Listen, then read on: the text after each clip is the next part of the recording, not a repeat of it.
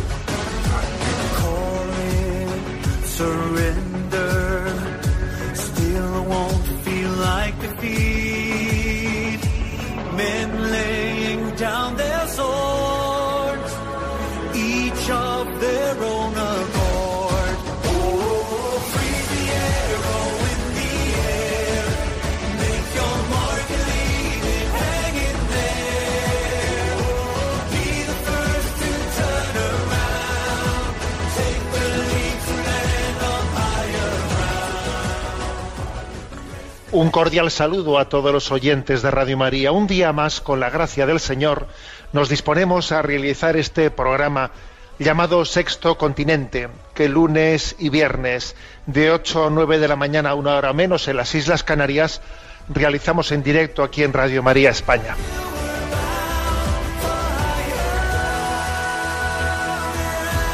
El martes pasado, día 5 de mayo, tuvo lugar un acto, un coloquio digital, ¿eh? a través del medio, de un medio digital organizado por la Fundación Pablo VI, en el que intervinieron el secretario general de la Conferencia Episcopal, Monseñor Luis Argüello, y Victoria Camps, conocida filósofa. Entre ellos hablaban de nuevos tiempos, nuevas personas. El diálogo eh, se, se cerría en lo que hoy en día está siendo motivo de múltiples reflexiones, ¿no? Sobre el mundo que nos espera una vez superada esta crisis sanitaria, ¿no? provocada por el COVID-19. Y bueno, pues eh, es frecuente, ¿no? El que el hombre se plantee, bueno, algo está cambiando en el mundo. Mm, Todo va a ser igual una vez que termine esta crisis. Volveremos de nuevo al mismo punto de partida. Obviamente, el mundo es muy diverso y habrá personas que no únicamente vuelvan a lo mismo, sino que todavía salgan peor. ¿eh? Habrá muchas personas que de este tiempo de confinamiento habrán salido con muchos más problemas, con más desequilibrios, con más adicciones, adicciones al juego, a la pornografía, habrá matrimonios rotos, habrá pues much- muchísimas personas, muchas, no, ojalá no sean tantas, ¿no? Que este tiempo pues haya sido un tiempo en el que Satanás haya pegado un zarpazo importante en sus vidas. También habrá obviamente personas que habrán sido aquilatadas en la prueba, personas a las que la enfermedad les ha hecho ver la, la vida de una manera bien distinta, personas que en la soledad han hecho oración por primera vez en su vida de manera seria, que han profundizado en la Sagrada Escritura, que se han abierto a preguntas importantes, habrá de todo, habrá de todo, ¿no? Porque en el fondo cada uno de nosotros respondemos al designio de Dios. Pues bien, en este contexto de reflexión me quiero referir a dos ideas que se compartieron, que fueron compartidas en ese coloquio de Monseñor Luis Argüello y Victoria Camps. Una de ellas es la afirmación de que el sufrimiento, la muerte, es un despertador del hombre dormido. Sí, existe un hombre dormido, atrapado, atrapado por lo que podríamos mm, decir que es eh, la, la- contingencia de esta vida, por eh, atrapado por eh, lo inmediato, y a veces lo inmediato nos impide vivir, plantearnos lo importante. Hay muchas personas que nunca se han planteado lo importante, solamente responden a los retos inmediatos, ¿no? que hay que hacer en los próximos cinco minutos y así y así se vive. ¿eh? Bueno, pues sí, sin embargo, el sufrimiento y la muerte rompen ese esquema, son un despertador que te pregunta pues mucho más allá de los próximos cinco minutos o las próximas dos horas. El sufrimiento y la muerte son un despertador para quien no tenga puestos los tapones eh, que le impiden oír, ¿no? Segunda reflexión. La reflexión, sabéis que la palabra religión significa religar. El hombre está religado, religado a un poder superior, ¿no? A un ser superior que es Dios. Bien, pues para que el hombre eh, tenga conciencia viva ¿no? de esa necesidad de religación, es muy importante que experimente eh, que es interdependiente, que no es autónomo. Y para que uno experimente que no es autónomo, autónomo suele ser muy importante, muy importante la, la experiencia de la vulnerabilidad. La experiencia nos demuestra que suele ser necesario que nuestros falsos valores entren en crisis. Solo así el hombre se abre a las grandes preguntas sobre la existencia. Es decir, cuando uno es vulnerable, entonces dice, a ver, yo solo no puedo. Eh, entonces mm, soy interdependiente. Entonces la religión, es decir, la religación, el que yo me dé cuenta de que estoy no religado a un poder, a un sentido superior al que yo solamente soy capaz de dar a luz, ¿no? Pues es, es un punto, un momento clave. Estos dos factores, ¿no? El del sufrimiento y la muerte como despertador de conciencias aletargadas en el materialismo y en el hedonismo. ¿eh? Y la vulnerabilidad, ¿no? que nos hace caer en cuenta de que necesitamos ser religados en una religión a un, a un ser superior, ¿no? En el que entendamos que nuestra seguridad no viene de nosotros mismos, sino que viene de, de un ser superior en el que el hombre recibe su apoyo definitivo. Son dos factores claves, ¿no? Que, que tienen que ser objeto de nuestra reflexión y de nuestra oración, pidiendo que en esta crisis tan ambivalente, la que, como he dicho al principio, habrá de todo, habrá quienes salgan de una manera y de su contraria, ¿eh? pues pedimos a Dios, ¿no? Que estos dos factores, que el sufrimiento y la muerte como un despertador, y la conciencia de nuestra pequeñez de que no controlo, de que la vida no la estoy controlando yo, ¿no?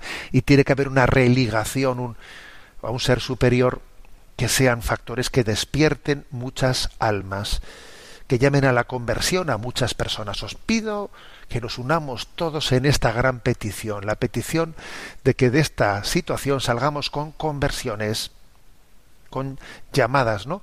a tomarse en serio el sentido de la vida, la pregunta por el sentido de la vida.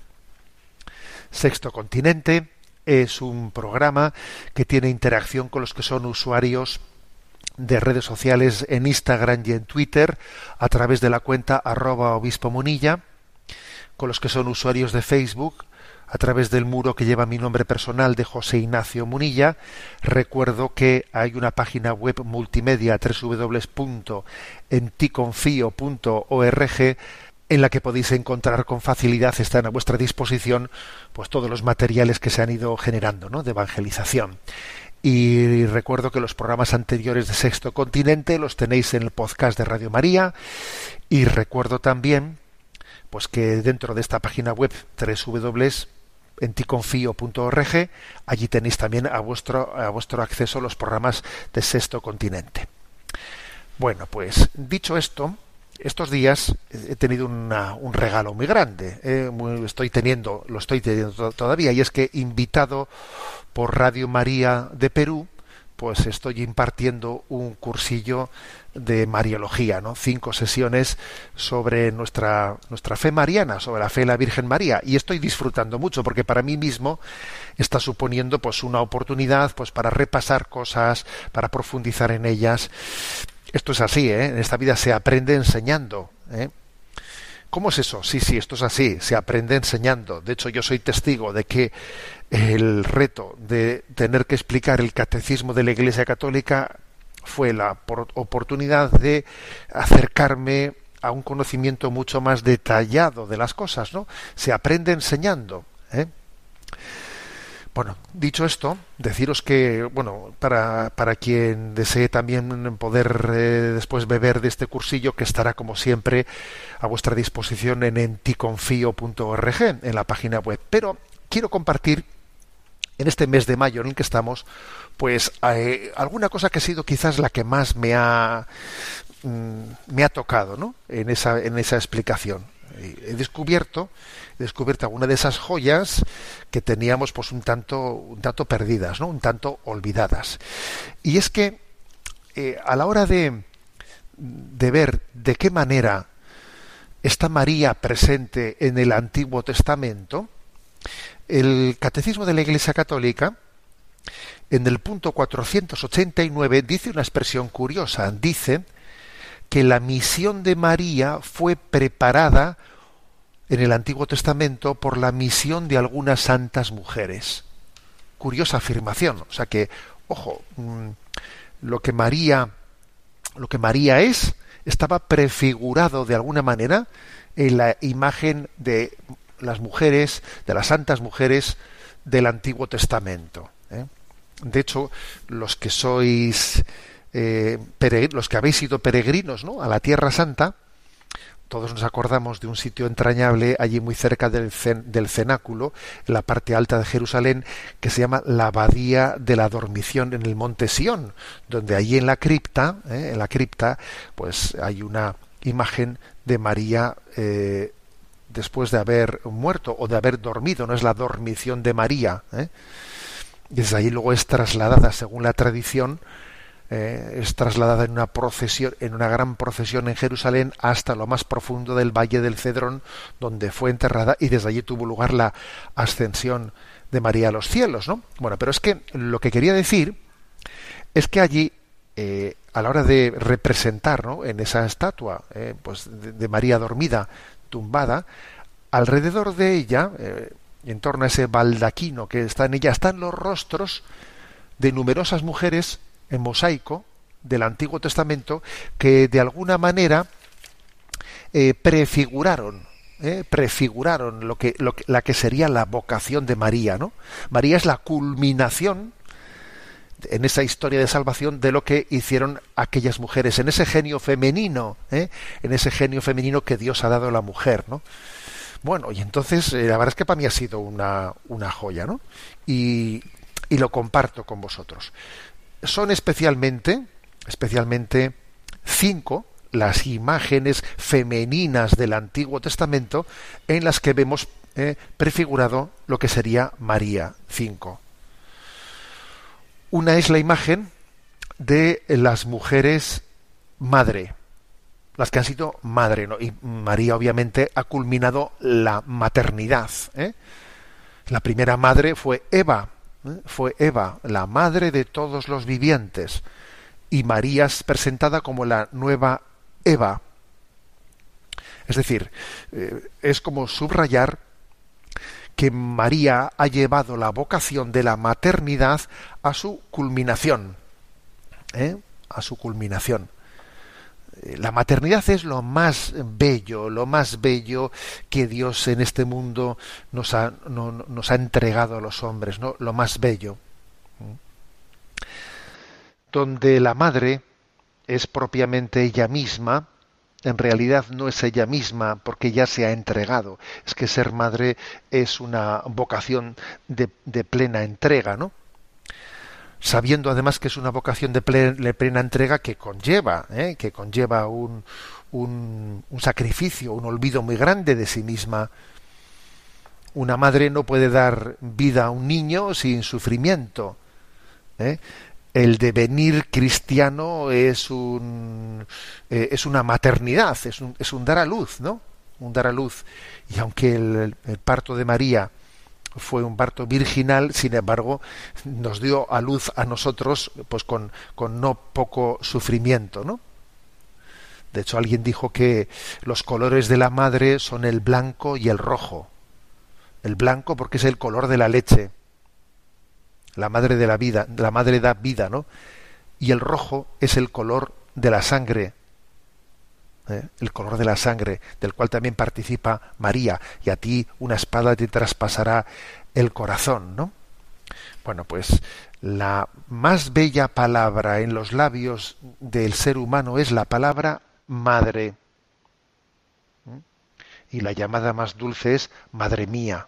Cuando alguien dice madre mía es lo más dulce que puede decir alguien en su corazón, ¿no? Bueno, entonces digamos que María ha sido prefigurada por las madres del Antiguo Testamento y ella está llevando la maternidad a su máxima expresión. Y digámoslo hoy en día, cuando existe esta crisis, ¿no? Esta crisis de natalidad y esta crisis de paternidad y de maternidad. El individuo que ha sido querido por su madre y por su padre no encontrará dificultades insuperables en la vida. La vida, ¿eh? Y además le será mucho más fácil conocer el rostro de Dios a quien ha tenido esa experiencia de maternidad y de paternidad, ¿no? Descubrirá eh, pues que Dios es el, el amor del beso de una madre y es el abrazo fuerte y cálido de, de un padre, ¿no? Bien, esto es lo primero, esta es la primera prefiguración. María ha sido prefigurada en el Antiguo Testamento por la imagen de las madres. En segundo lugar, María fue prefigurada en el Antiguo Testamento en la imagen de las mujeres guerreras. Curioso esta, ¿eh? En la imagen de las mujeres guerreras. Sí, en el Antiguo Testamento hubo heroínas que salvaron al pueblo de Israel de sus enemigos, como Débora, como Judith. Débora, que fue pieza clave a la hora de conseguir la movilización de los israelitas contra sus enemigos, ¿eh? Judith, también una heroína clave, ¿no? Enfrentándose al general de Nabucodonosor, después de pedirle a Dios que, que, le, protegiese. Eh, bueno, pues podemos comparar a María con esas mujeres guerreras del Antiguo Testamento. María también es la que no se arredra en esa batalla contra, contra Satanás, ¿no? María es pues madre, es mujer guerrera. La tercera imagen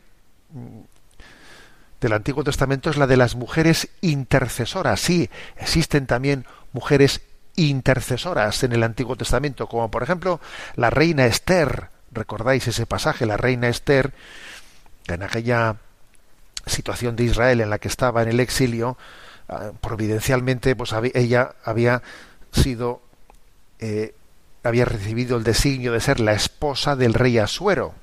¿eh? Y cuando Amán, el lugarteniente del rey, ¿no? publica un decreto eh, en el que se anuncia el exterminio del pueblo judío, es la reina Esther, que ella era judía, obviamente, ¿no?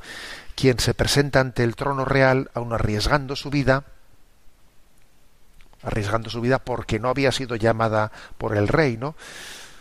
Y, ella no tenía derecho a tal cosa, pero sin embargo ella se, se, se atreve a presentarse para pedir clemencia por su pueblo y Esther es la intercesora, ¿no? La mujer intercesora.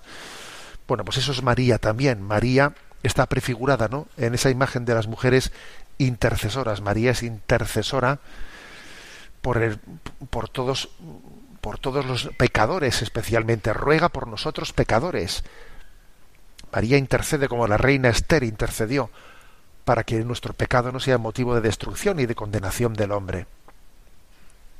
Bueno, pero hay más. ¿eh? María está prefigurada en todas las madres, en las mujeres guerreras, en las mujeres intercesoras. María está prefigurada también en la madre, en la figura de la Jevirá. La Jevirá, que es la madre del rey. ¿eh? La madre del rey porque es que digamos el tratamiento que tenía en el eh, pues en el pueblo de Israel y lo vemos recogido en el Antiguo Testamento el tratamiento que tenía la madre del rey era muy distinto que el de la esposa del rey la esposa del rey tenía pocos tenía pocos derechos de hecho eh, pues la esposa del rey ni siquiera se podía acercar a la alcoba de su marido de no ser que el marido le llamase ¿eh? Pero sin embargo la madre del rey tenía otro tipo de autoridad muy, muy, distinto ¿no? ante su hijo. Por ejemplo, lo observamos en el caso de la reina Betseba, que es cuando era esposa, ¿eh? que fue esposa de David y mientras que era esposa del rey tenía, bueno, pues tenía que tener mucho cuidado, ¿no? Porque no podía hacerse presente si no era llamada, etcétera, etcétera. ¿eh? Pero cuando ya David eh, fallece y entonces ella ya es eh, ya no es la esposa del rey, sino que es la madre del sucesor del rey, que es, es la madre de Salomón. Entonces, ¿no? Claro, como madre de Salomón, eh, claro, tiene un tipo de autoridad y de presencia allí en la corte real muy distinto, ¿no? Es la Jevirá, la Jevirá que tiene poderes como muy especiales, ¿no?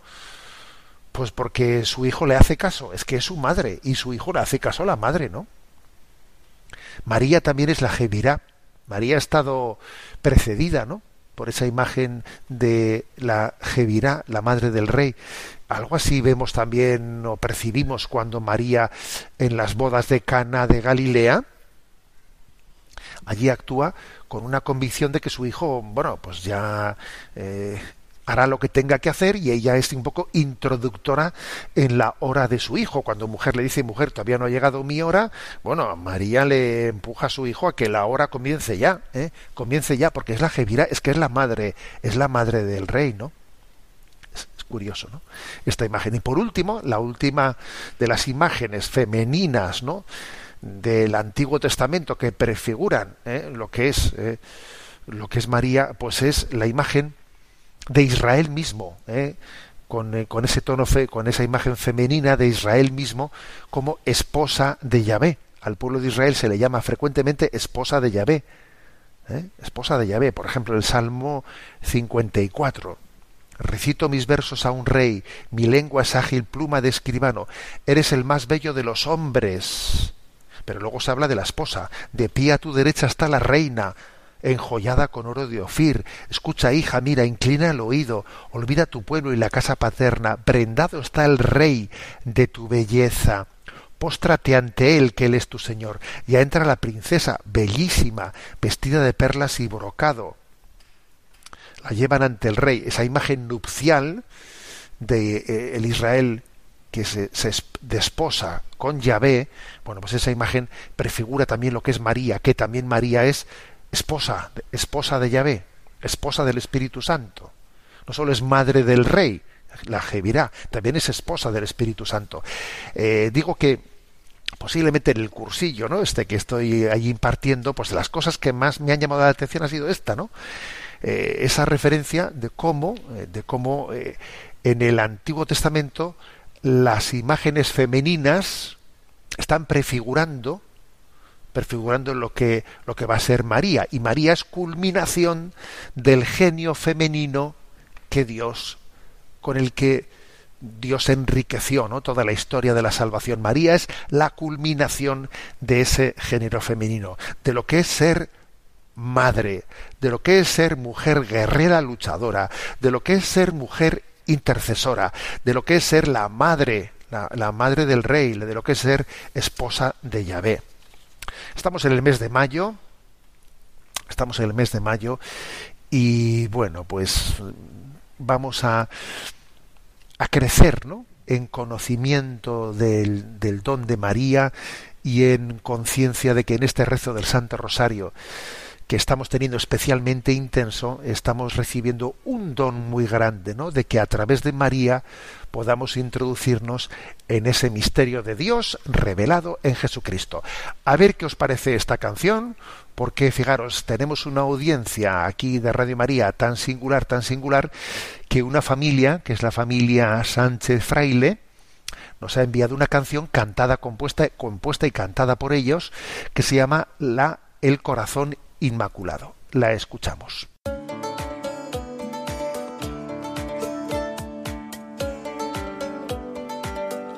Corazón inmaculado que necesita reparación.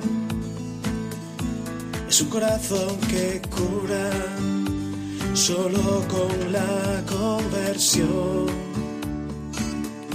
y que su fruto se entiende que su fruto se extiende y que la paz de ese fruto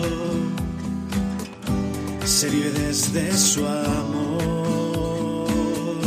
Su corazón inmaculado será el refugio de mi corazón, ese camino seguro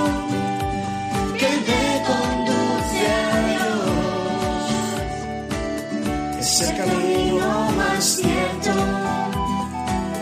es el que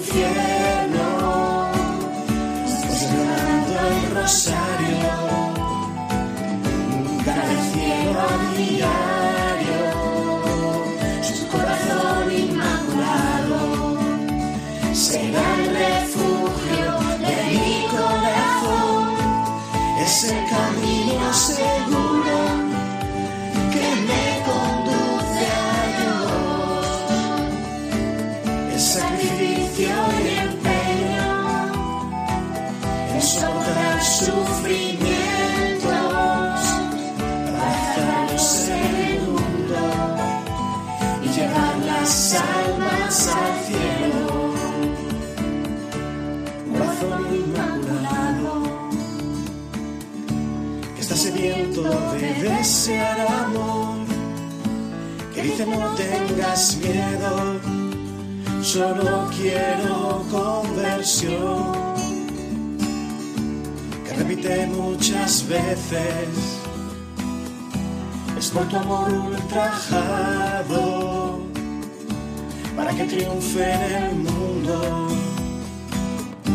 Su corazón que es sagrado, su corazón inmaculado, será el refugio de mi corazón, ese camino seguro que me conduce a Dios,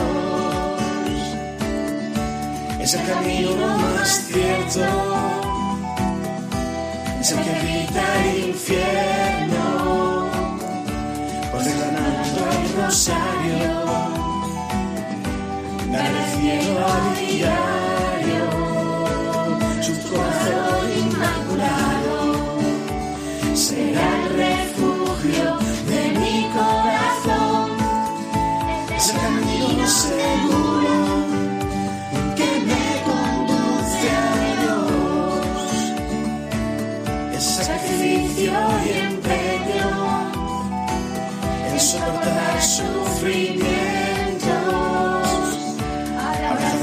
en el llevando al cielo.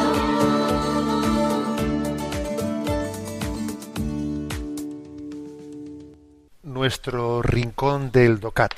Nos toca el punto 193.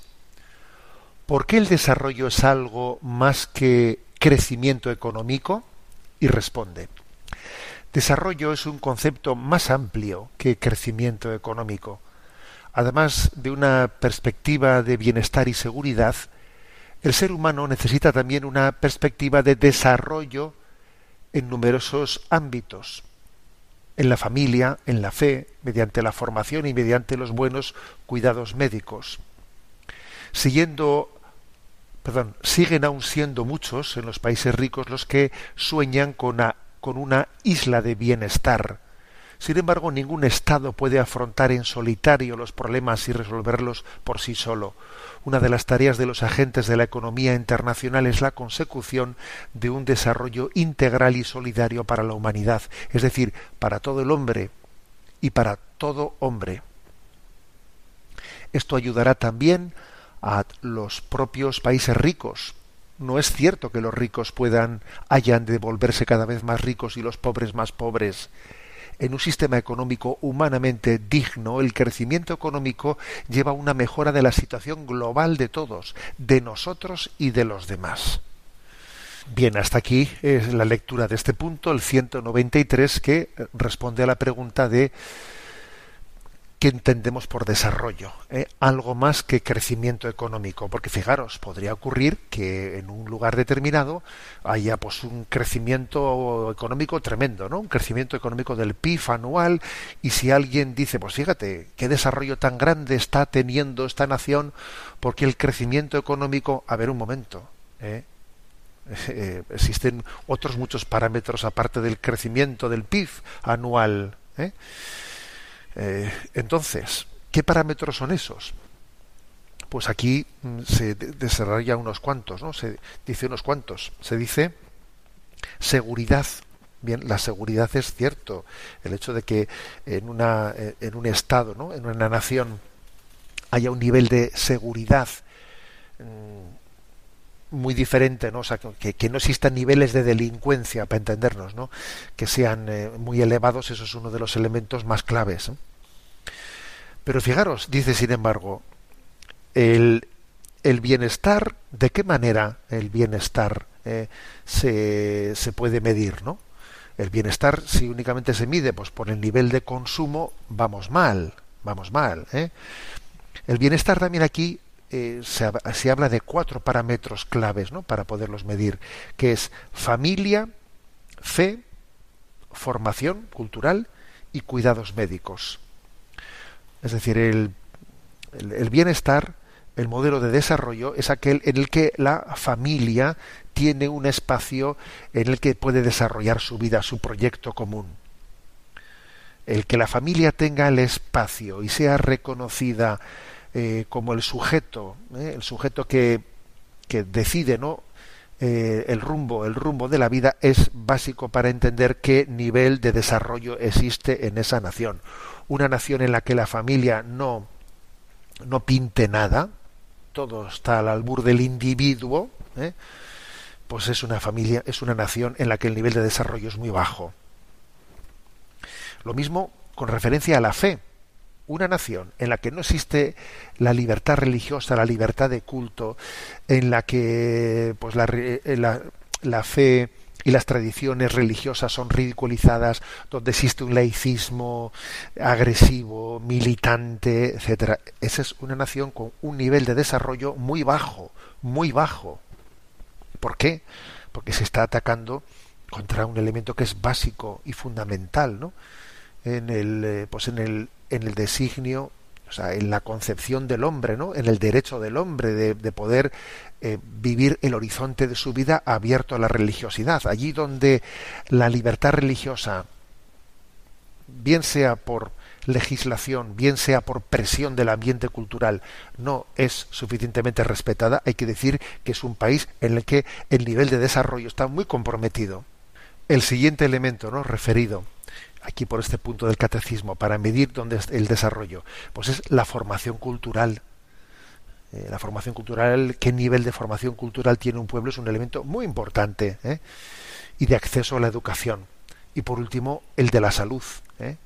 El de la salud. Posiblemente el de la salud y el de la educación son fácilmente compartidos ¿no? por el conjunto, digamos, de, de las, de, de las sociedades me refiero como teóricamente. ¿eh? Todo el mundo reconoce teóricamente que la educación y la salud son dos parámetros claves para medir el nivel de desarrollo, pero pasan mucho más desapercibidos el de la tutela de la familia y la tutela de la libertad religiosa. Bien, y por último, en este punto 193, en la segunda parte de, del punto, subraya que no puede existir un desarrollo si no es global, si no es de todas las naciones, eh, pensar en islas de bienestar es una tentación, es un espejismo. Lo estamos viendo a muchos niveles, ¿no? Las crisis que, que, están viniendo, las crisis migratorias, las crisis de las pandemias, o sea, cada vez vemos con más claridad que el desarrollo o es de todos, o es de todos, o acaba no siendo de nadie. ¿eh?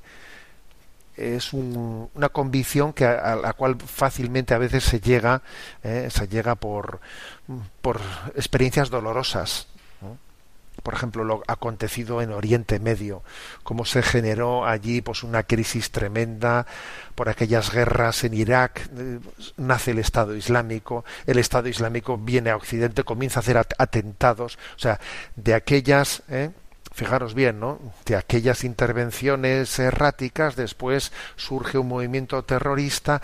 Es que nos, hemos ido dando cuenta con el, con el paso del tiempo de que la solución tiene que ser global ¿eh? y no, no acontecen cosas en la otra parte del mundo que sin que a ti te lleguen a afectar tarde, tarde o temprano. ¿eh? En definitiva, ¿eh? que el desarrollo tiene que ser para todo hombre y para todo el hombre. Dice aquí hace una distinción muy curiosa, ¿no? Decir que es para todo hombre quiere decir para los para los hombres de todo el mundo. pero también luego dice para todo el hombre, o sea, en todas las dimensiones del hombre, en todas las dimensiones de la vida, no únicamente en una dimensión económica y no en una dimensión humana. Tiene que ser, ¿eh? repito esta expresión, el desarrollo tiene que ser para todo hombre y para todo el hombre. Es, es muy interesante esta matización. Bueno, pues hasta aquí nuestro comentario al punto 193 del DOCAT. Pasamos ahora a la sección del programa en la que atendemos también las llamadas y las preguntas de los oyentes. Sabéis que hay un correo electrónico que es sextocontinente al que podéis hacer llegar vuestras preguntas, sugerencias e intentamos atenderlas. ¿eh? Y a Yolanda le, le, vamos a pedir que, que vaya presentando las preguntas seleccionadas. Adelante, Yolanda, con la primera pregunta. Buenos días, monseñor. Un padre de familia nos comparte. Buenos días, me llamo Vicente, estoy casado y tenemos cinco hijos ya mayores y siete nietos, más uno en camino. No voy a decir de dónde somos, ya que mi intención es no acusar a nadie respecto a lo que voy a plantear, y si digo mi procedencia se podría adivinar, perdón por ello. Somos católicos practicantes y como tantos otros, muchos estamos esperando poder volver a los templos para poder vivir más plenamente la vida de fe. La reflexión que me planteo es mi reacción al contemplar la diferente respuesta que han dado los párrocos y sacerdotes a las instrucciones o recomendaciones a la hora de tener los templos abiertos durante el estado de alarma. Aun teniendo en cuenta el diferente trato que algunos miembros de las fuerzas de seguridad han dado en algunos sitios al tener los templos abiertos y que esto pueda haber frenado la intención de abrir las iglesias. Siendo consciente de la limitación de los desplazamientos, y la paradoja de las normas civiles al no tener abierto un templo cerca de mi domicilio y sí saber que otros más distantes lo han tenido, me ha surgido el juicio e incluso la condenación por lo que he considerado falta de decisión para abrir los templos. Sé que las recomendaciones que se han dado desde la Conferencia Episcopal Española y desde el Obispado eran concretas y hablaban de no tener celebraciones abiertas al público, aunque sí poder atender a los fieles que solicitaran su asistencia. Esperando poder acudir a la confesión sacramental lo más pronto posible, si pudiera dar una palabra, se lo agradecería. Muchas gracias de antemano por escuchar mi reflexión y por la labor que hace en Radio María. Vicente.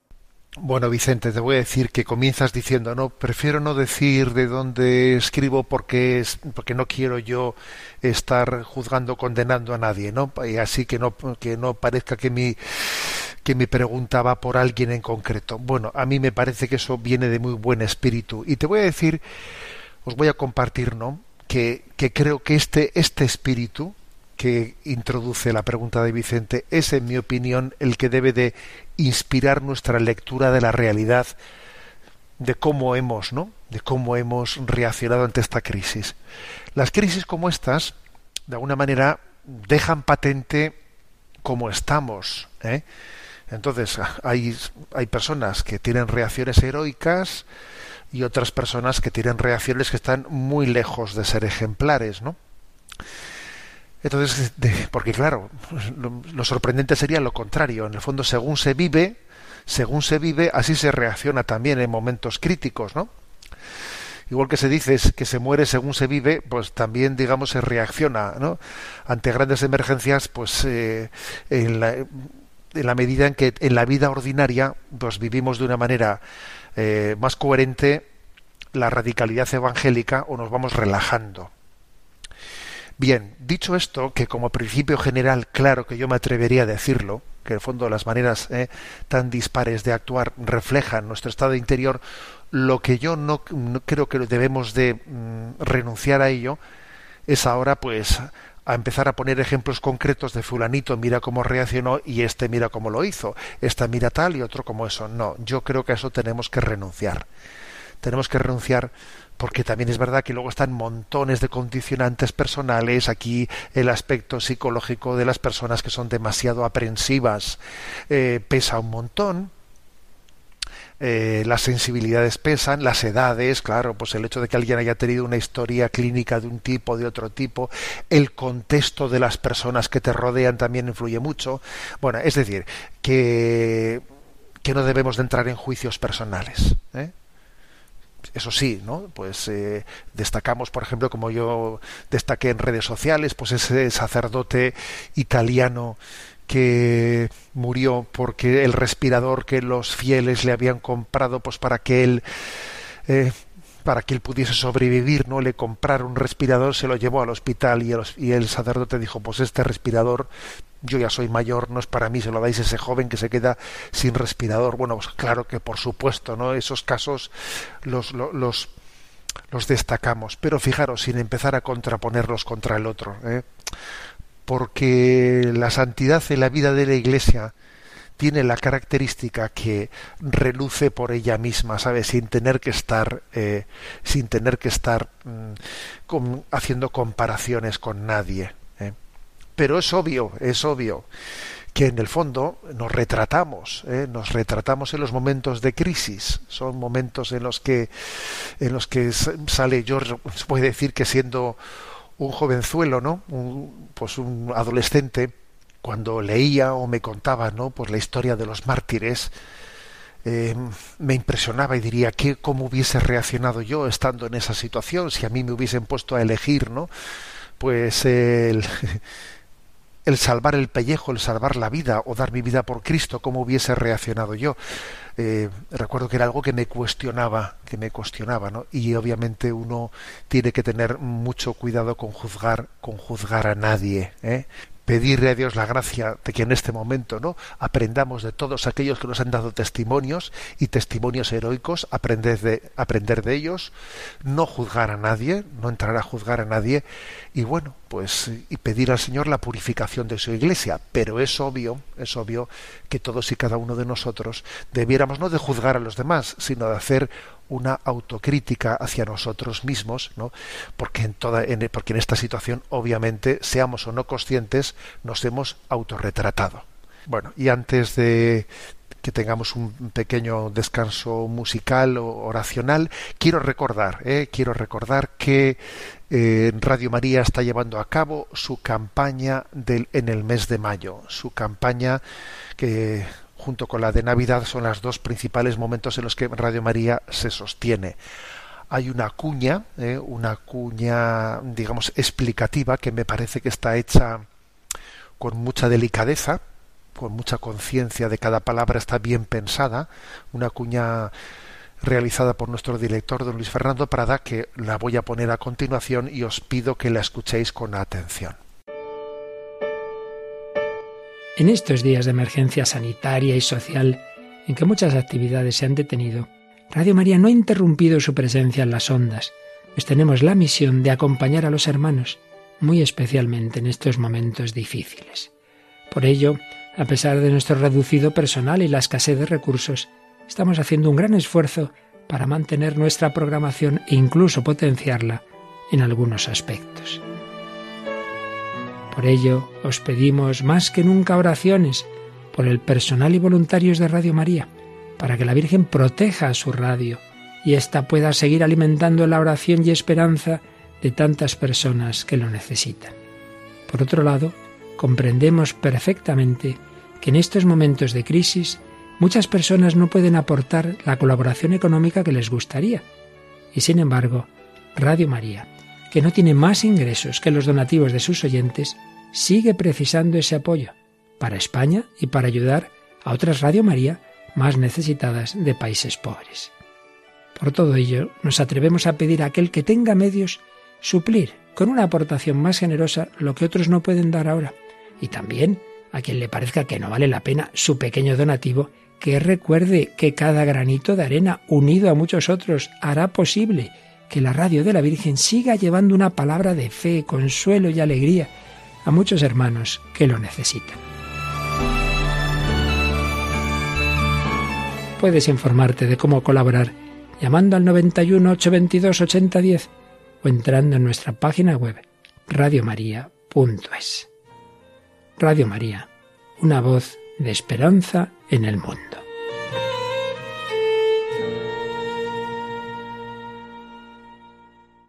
Esta es nuestra aportación en este mes de mayo. ¿Recordáis ese canto? Con flores a María, sí, hay flores de muchos tipos, pero todas ellas son muy bellas, porque todas ellas han nacido de Dios. Con flores a María, que Madre nuestra es. Teléfono para colaborar 91 822 80 10.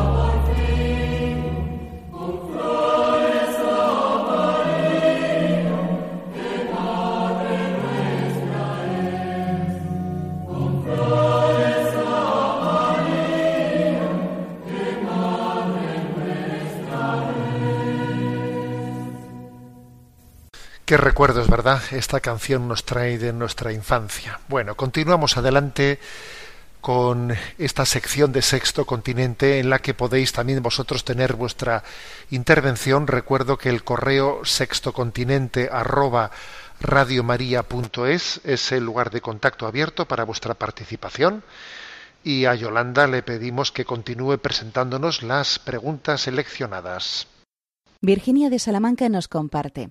Tengo que confesarle que el mensaje que usted envió a redes el 2 de mayo me dejó noqueada. Se trataba de un vídeo con una de esas bromas ocurrentes que usted acompañó con una frase de San Juan 23 que yo desconocía. La risa, cuando es sin malicia, ensancha el corazón y así cabe mejor en él Jesús. San Juan 23. A mí siempre me han dicho que soy muy seria y tal vez sea por eso, en un primer momento no me pareció serio que un obispo comparta bromas por las redes sociales. Pero luego fui a la oración y me venía una y otra vez esa frase que usted compartió de San Juan 23, el cual era santo, a diferencia de una servidora, que estoy muy lejos de serlo. No le oculto que soy de los que piensa que en nuestra sociedad no hemos pasado de rosca, nos hemos pasado de rosca con tantas bromitas enviadas por WhatsApp, etcétera.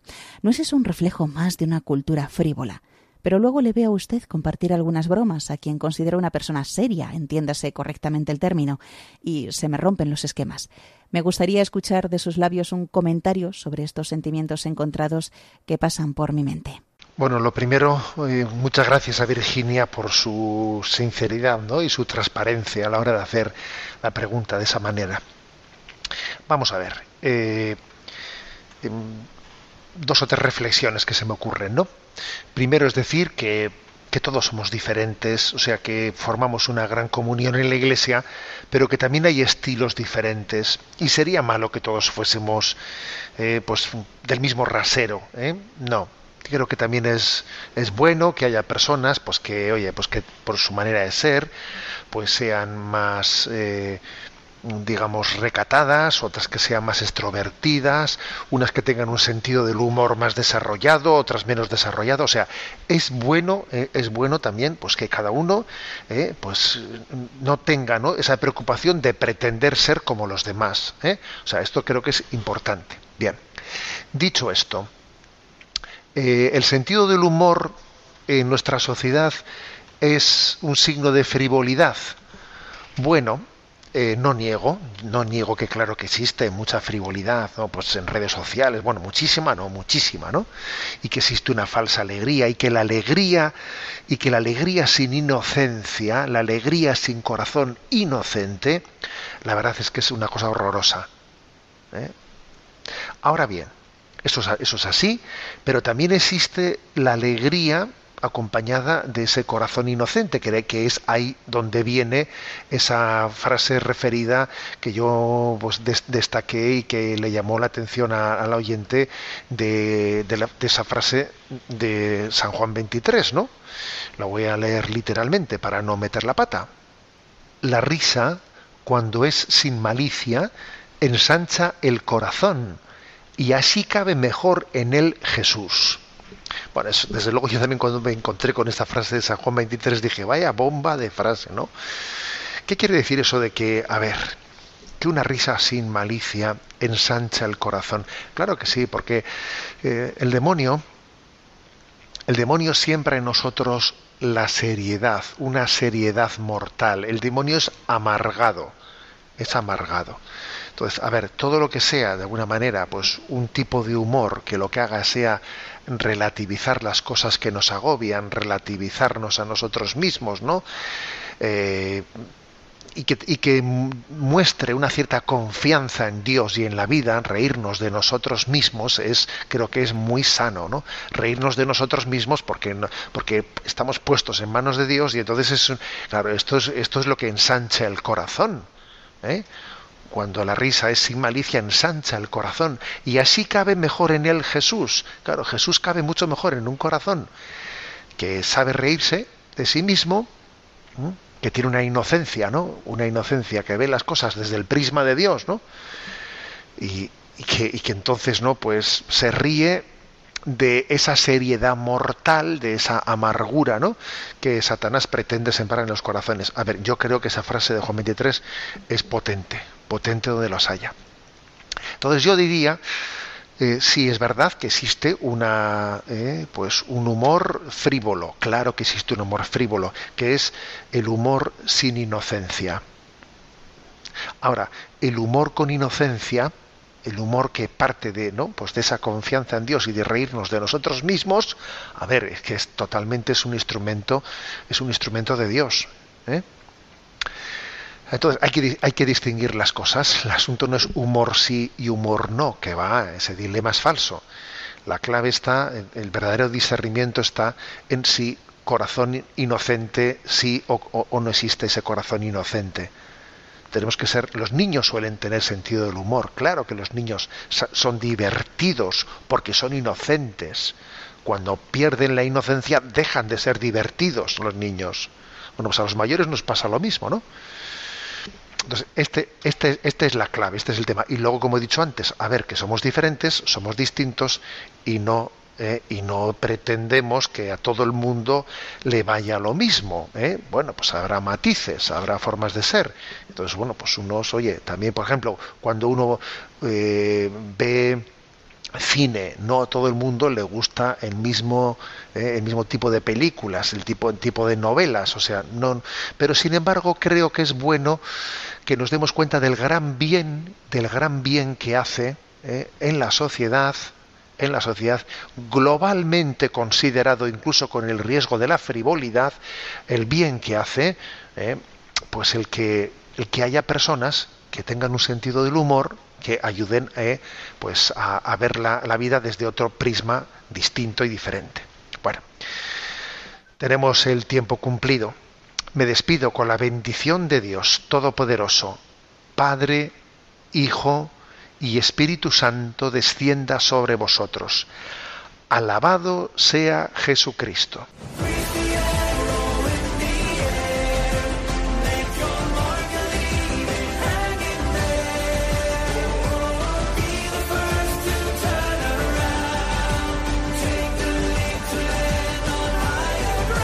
Y así finaliza en Radio María, Sexto Continente, un programa dirigido por el obispo de San Sebastián, Monseñor José Ignacio Monilla.